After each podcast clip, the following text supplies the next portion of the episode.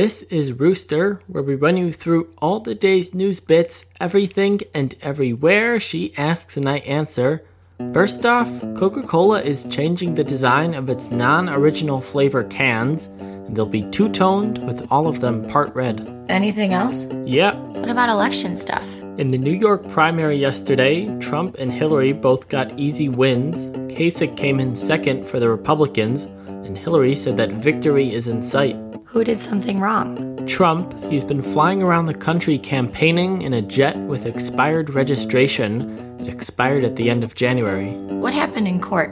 A federal appeals court in Virginia ruled that public schools must allow transgender students to use the bathroom of the gender they identify with. What are we about to see? Criminal charges in connection to the Flint water crisis, those are being announced today. What did we learn? This March was the warmest March on record and the warmest month ever in relation to the historical average, breaking February's record set just a month earlier. What happened far away from us?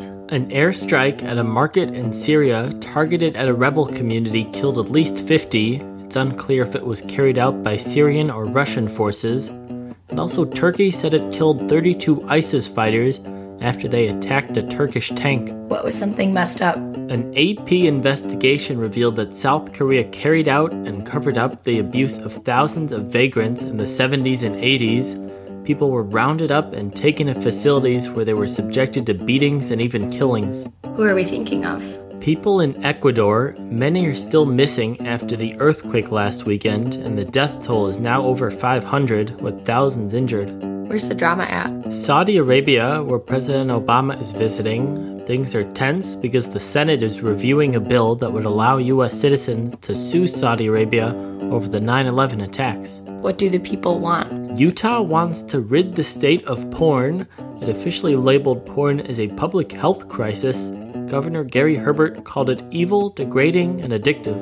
Anything controversial happen? Yeah, New York policeman Peter Liang, who was convicted of killing Akai Gurley, an unarmed black man, had his verdict reduced from manslaughter to negligent homicide and is getting off without prison time. What's going on with the technologies? Apple put out updates to its 12 inch light and thin MacBook line. It has longer battery life, new processors, and comes in rose gold. What else? Yahoo's first quarter earnings came in better than expected. That comes as they're in the process of being sold. Whose day sucked? People at Intel, the computer chip company, is going to have to cut 12,000 jobs, 11% of its workforce, because of a downturn in the PC industry. What do we keep hearing about? Apple versus governments. While testifying in front of Congress, Apple said that on two occasions, China requested and was denied Apple's source code. Okay, time for a quick break. Hope you're liking Rooster. I would love to hear from you if you have feedback or suggestions about the show. You can email rooster at hearrooster at gmail.com. You can also reach us through our website, heartherooster.com, or on Twitter at heartherooster. All right, back to it. Who has beef? Whole Foods and a pastor in Texas, the man sued the grocery store saying he received a custom cake that read Love Wins and then a gay slur, but Whole Foods said that he inscribed the words himself and they're suing him for defamation. Who screwed up? The New York Daily News, they were found to have plagiarized two paragraphs verbatim from the Daily Beast in a column by Sean King.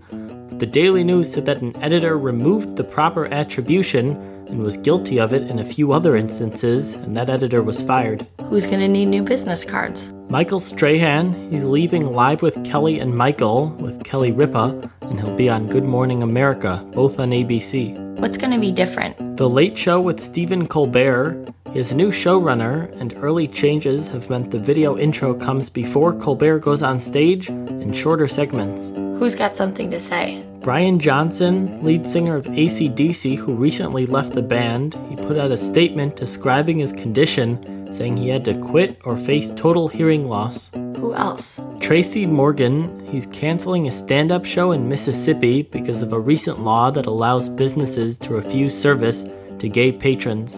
What's there to see? A blue diamond ring that belonged to Shirley Temple it was up for auction, expected to fetch at least $25 million, but the highest bid was $22 million, so it wasn't sold. And sports, of course. The Warriors say Stephen Curry's ankle injury isn't serious, but he's still questionable for Game 3. And also, the Suns pulled Earl Watson's interim tag to make him the league's youngest coach at 36. Who did a nice job. Jamal Crawford of the Clippers, he won the Sixth Man Award for a record third time. Who's in our thoughts? Estelle Ballet, the world champion snowboarder from Switzerland, died in an avalanche at 21. What was surprising? UFC fighter Conor McGregor abruptly tweeted that he's retiring, and the UFC said he was pulled from his scheduled match in July because he didn't attend promotional events for the fight. Who's had it rough? Johnny Manziel, agent Drew Rosenhaus cut ties with him because he didn't get alcohol treatment as demanded, and Nike also dropped him. That was his biggest endorsement deal. What should I know about? The world's oldest dog died in Australia at 30. Who's outraged? Proponents of the name Bodie McBoatface for a British research ship, despite the name winning the online voting, the British science minister said a more suitable name will be picked. Is that it? Yep, that's it.